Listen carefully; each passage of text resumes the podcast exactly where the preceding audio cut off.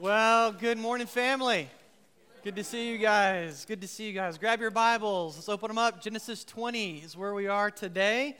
We've been looking uh, at the journey of Abraham uh, through this series, and once again, Abraham finds himself uh, in a dangerous situation. He's got to either uh, he's got to choose to either live out his divine calling from God or take the path of comfort. And we're going to see once again Abraham takes the path of comfort.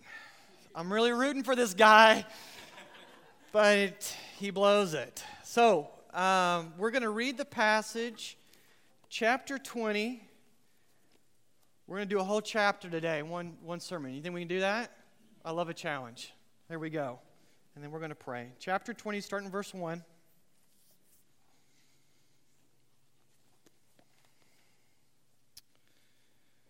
From there, Abraham journeyed toward the territory of Negeb and lived between Kadesh and Shur, and he sojourned in Gerar.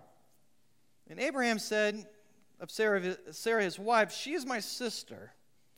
And Abimelech, king of Gerar, sent and took Sarah.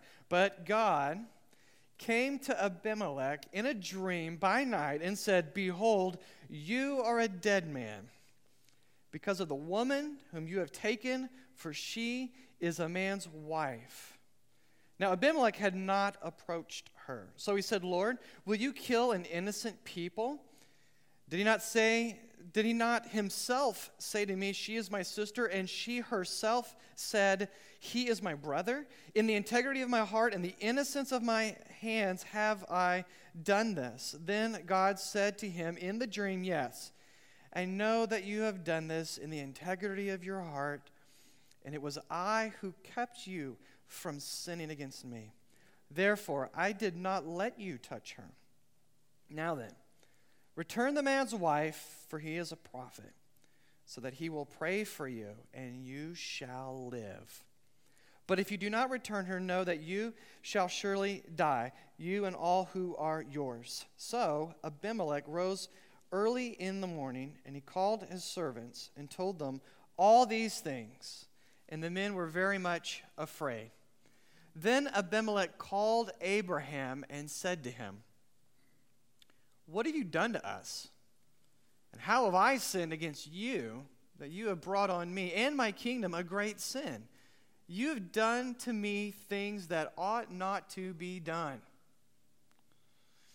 And Abimelech said to Abraham, what did you see that you did this thing? Abraham said, I did it because I thought there is no fear of God at all in this place, and they will kill me because of my wife. Besides, she is indeed my sister, the daughter of my father, though not the daughter of my mother, and she became my wife. And when God caused me to wander from my father's house, I said to her, This is the kindness you must do to me at every place to which we come, say of me, He is my brother. Then Abimelech took sheep and oxen, male servants and female servants, and he gave them to Abraham and returned Sarah, his wife, to him. And Abimelech said, Behold, my land is before you, dwell where it pleases you. To Sarah he said, Behold, I've given your brother a thousand pieces of silver. It is a sign of your innocence in the eyes of all who are with you, and before everyone you are vindicated. Then Abraham prayed to God, and God called healed Abimelech and also healed his wife and female slaves so that they bore children. For the Lord had closed all the wombs of the house of Abimelech because of Sarah, Abraham's wife. This is the word of the Lord. Let's pray. God, thank you for your word. Thank you for your written word that we can all look at this and read this and ask questions about this and know you through your word. And God, I pray right now that you would come now and speak to our hearts. You would change our lives, God.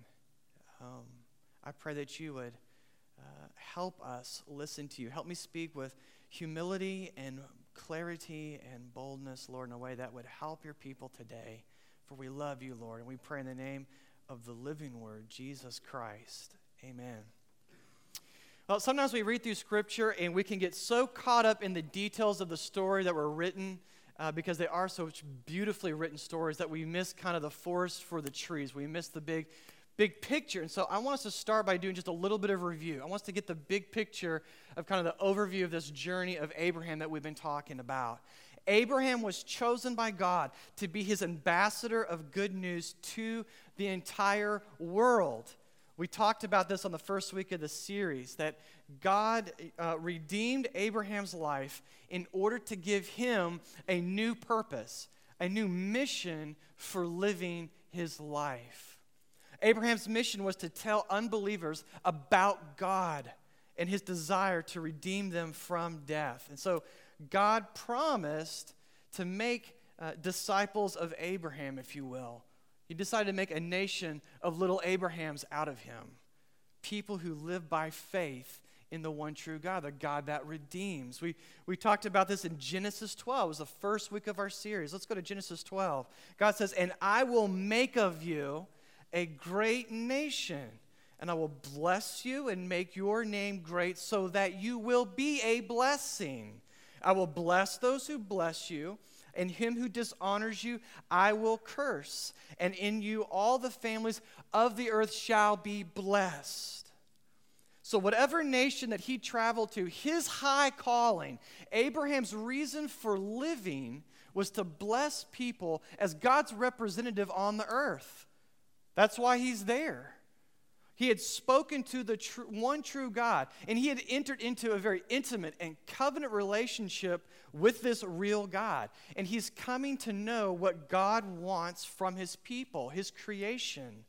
And so when people bump into Abraham through his journey and his sojourning and wandering, they should encounter the truth about God.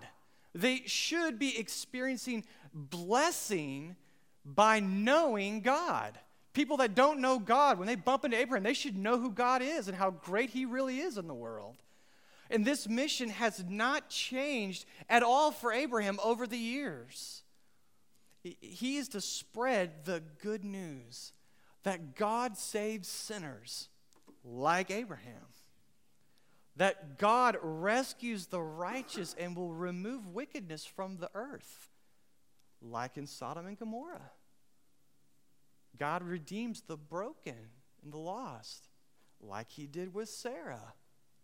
You see these themes developing in these stories?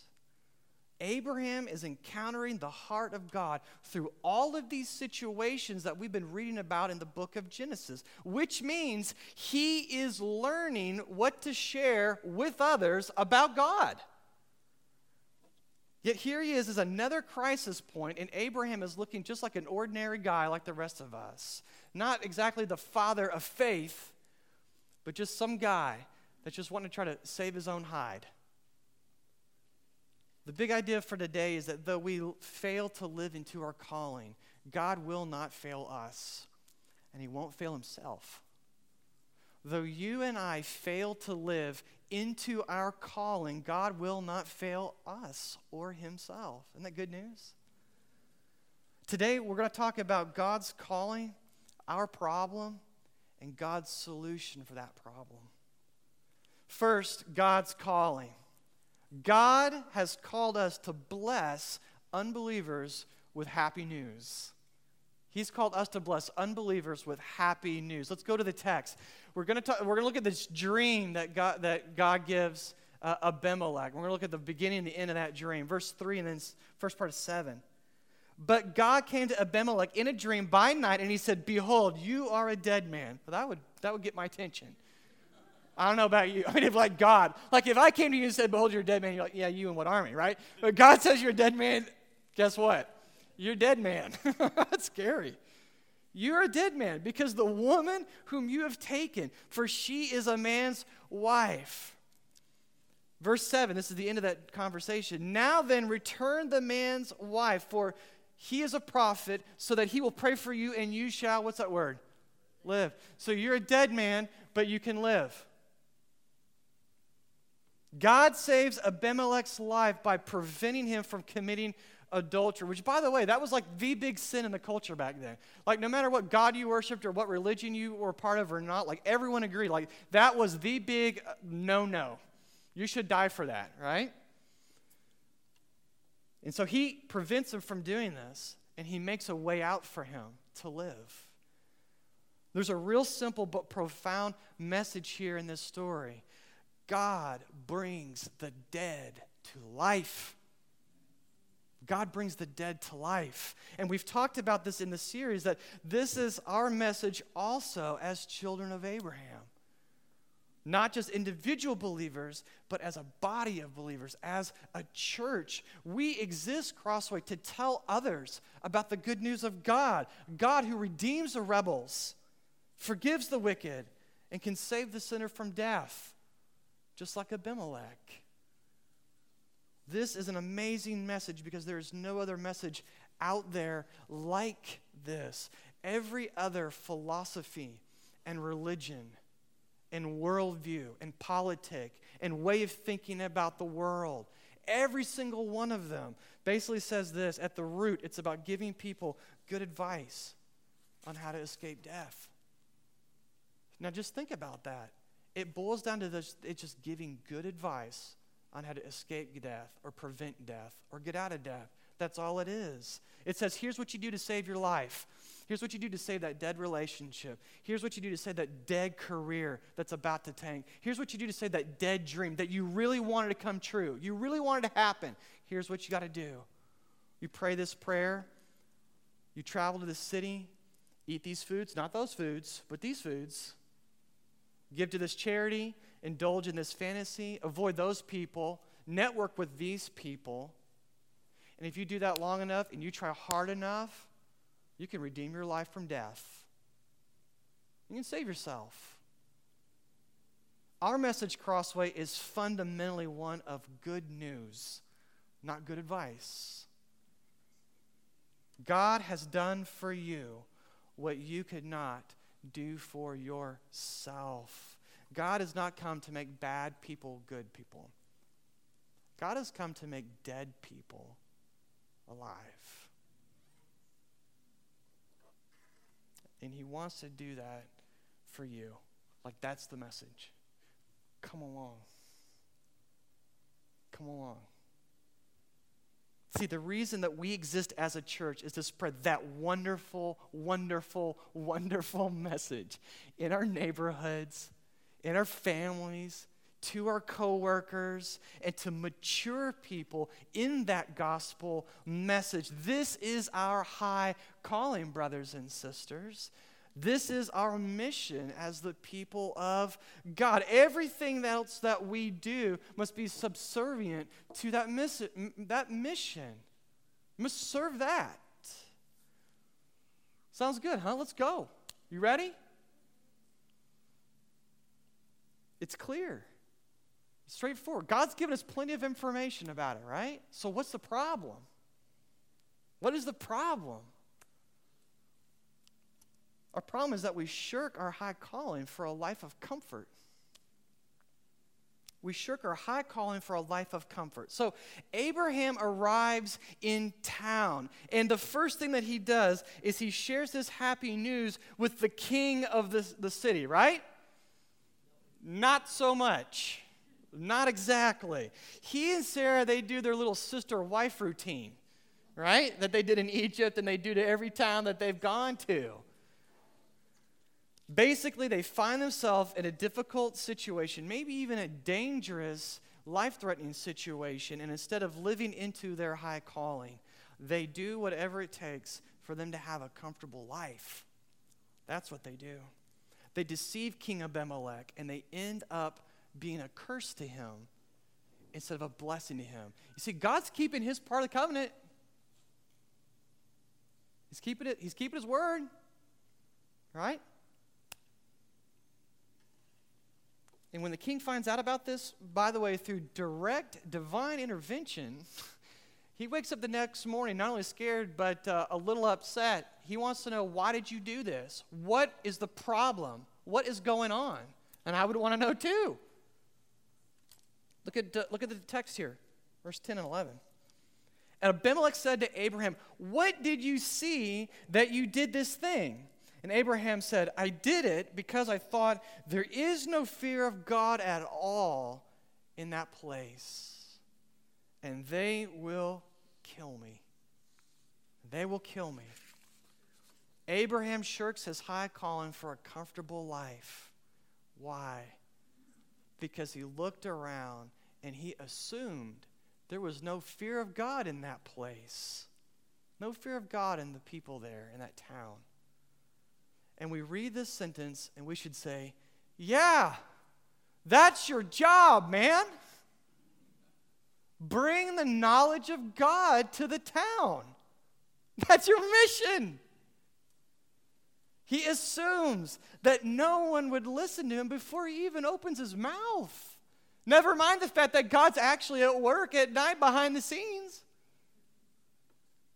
I find it interesting that God tells Abimelech that Abraham is a prophet because that means that someone who brings the knowledge of God when Abraham didn't bring any knowledge of God. God had to reveal himself to Abimelech through a dream because Abraham wasn't doing what he was supposed to be doing. And God says, Then I will do it. It will get done. And why? Why does, what does Abraham not keep the covenant? Because Abraham says, he tells us why. He was afraid to die. He was afraid to die. Actually, he was afraid he might die. He might die. He saw that life would get difficult for himself, and he pursued self preservation over God exaltation. I'm reading a book called Walking with God Through Pain and Suffering, and I can only read it at night. It's a great thing to read before you go to bed. Uh, not really. It's a wonderful book, actually. It's by Timothy Keller, and uh, he makes a helpful observation in that book about the human heart. He says, Martin Luther taught that human nature is incurvatus in se. Incurvatus in se. Curved in on itself. We are so instinctively and profoundly self centered that we don't even believe that we are. You see, we can't be too hard on Abraham because we know all too well that our hearts are incurvatus in se. I know that about my heart. If we're honest, we're also afraid that people will kill us if we bring the gospel to our neighbors and coworkers and family members. We're not so much afraid that they'll kill us, like literally kill us, right? But maybe they might kill us with their disapproving looks. You share, you talk about what's most important to you, and you just get that icy cold stare. Hmm. Or maybe by belittling what we treasure, by what we believe to other people. You believe that? They believe a dead guy came back to life? For some of us, we may fear that family ties will be cut off or maybe we're afraid that financial support will dry up. See, people like to try to control us through that, don't they? For others, it may cost us something. It may cost us the ability to move up the social ladder. We may lose friends that we enjoy spending time with. We may lose, I just can't network over there anymore. And that affects my job. They're going to blacklist me. Opportunities that could be normally open to us would, might be shut off when we share the good news with someone. These are real possibilities for some of us, maybe even some of us in this room. I know that. Let's be honest, that's scary, right? That's a form of death. So the fear causes us to shrink back. It causes, hey, you know what? I'm just going to blend in so that things will be a little more comfortable, you know, around the Thanksgiving table or in the shipyard. Just blend in. But you know what? When we're doing that, we're denying something that's at the very core of why we exist. You know, this can happen not just on an individual person by person level. This can happen on a corporate level, like a whole church wide level. Entire churches can begin to exist for making their members comfortable. And that's why they're around. Gradually the program that we form or the Bible study that we attend, it isn't helping people understand the good news or to grow in the good news or to send people out with the good news. They just become times and places that make us feel comfortable that we're here around each other. You see, to reach unbelievers, it got real quiet, didn't it? To reach unbelievers with the gospel, it means putting my preference aside for a higher calling. And that's, that's kind of like a death, isn't it? It is. It is. To mature people in the good news, you know what? That's, that's going to cost me months, maybe even years of my life walking with someone to do that. And, that, and that's kind of a form of death. That's a sacrifice to do that.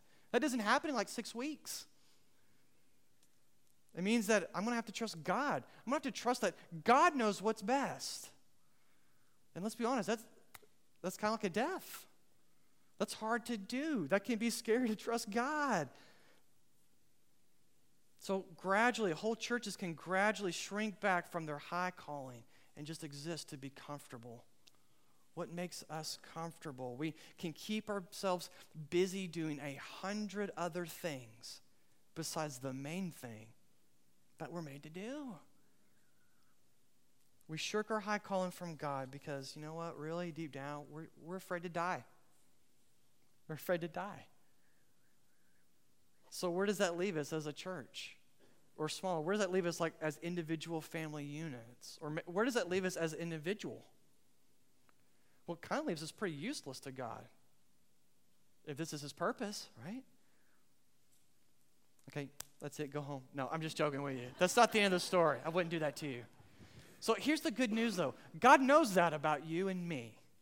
He knows that we're incurvatus in se, and He's done something about it.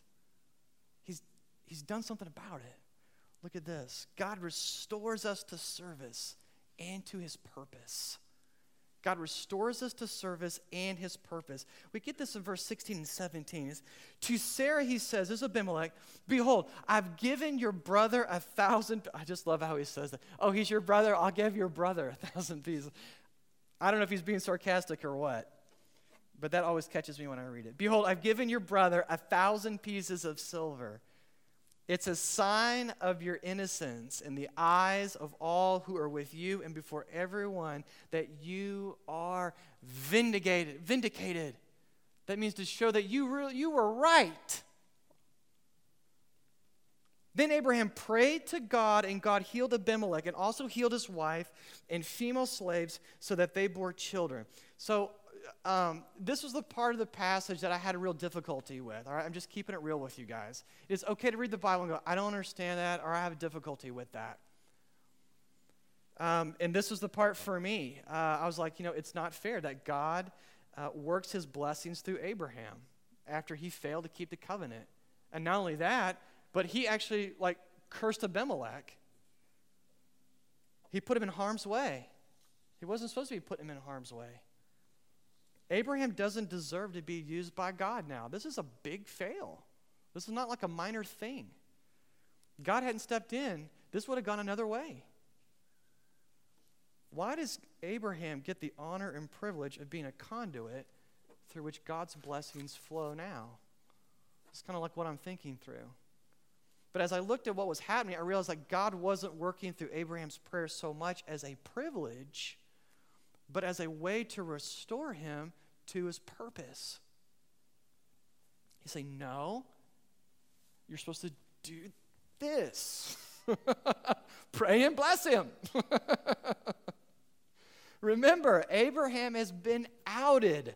Everybody is a witness to his deception and the fact that he failed God. He failed to follow the Lord. The king just, I mean, he just dressed him down publicly in front of everybody.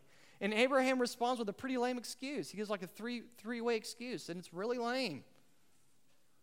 He didn't even say he's sorry. Did you notice that? How useless to God's purpose is he looking like right now in front of everyone? So, why does God have Abraham pray for King Abimelech?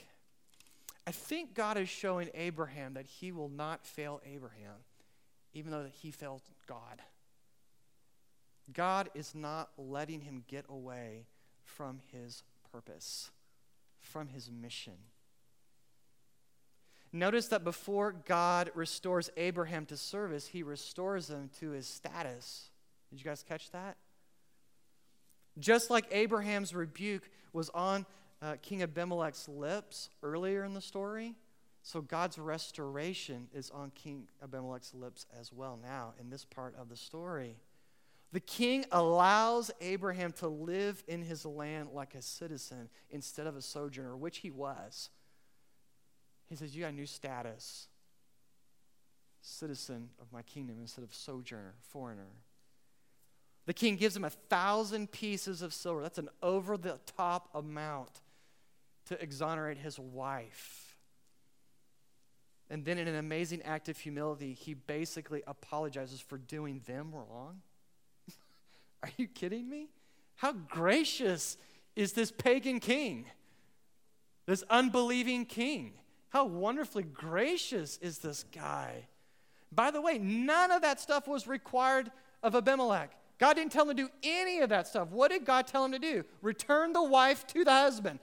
Full stop. That's all he had to do. But that's not all he did.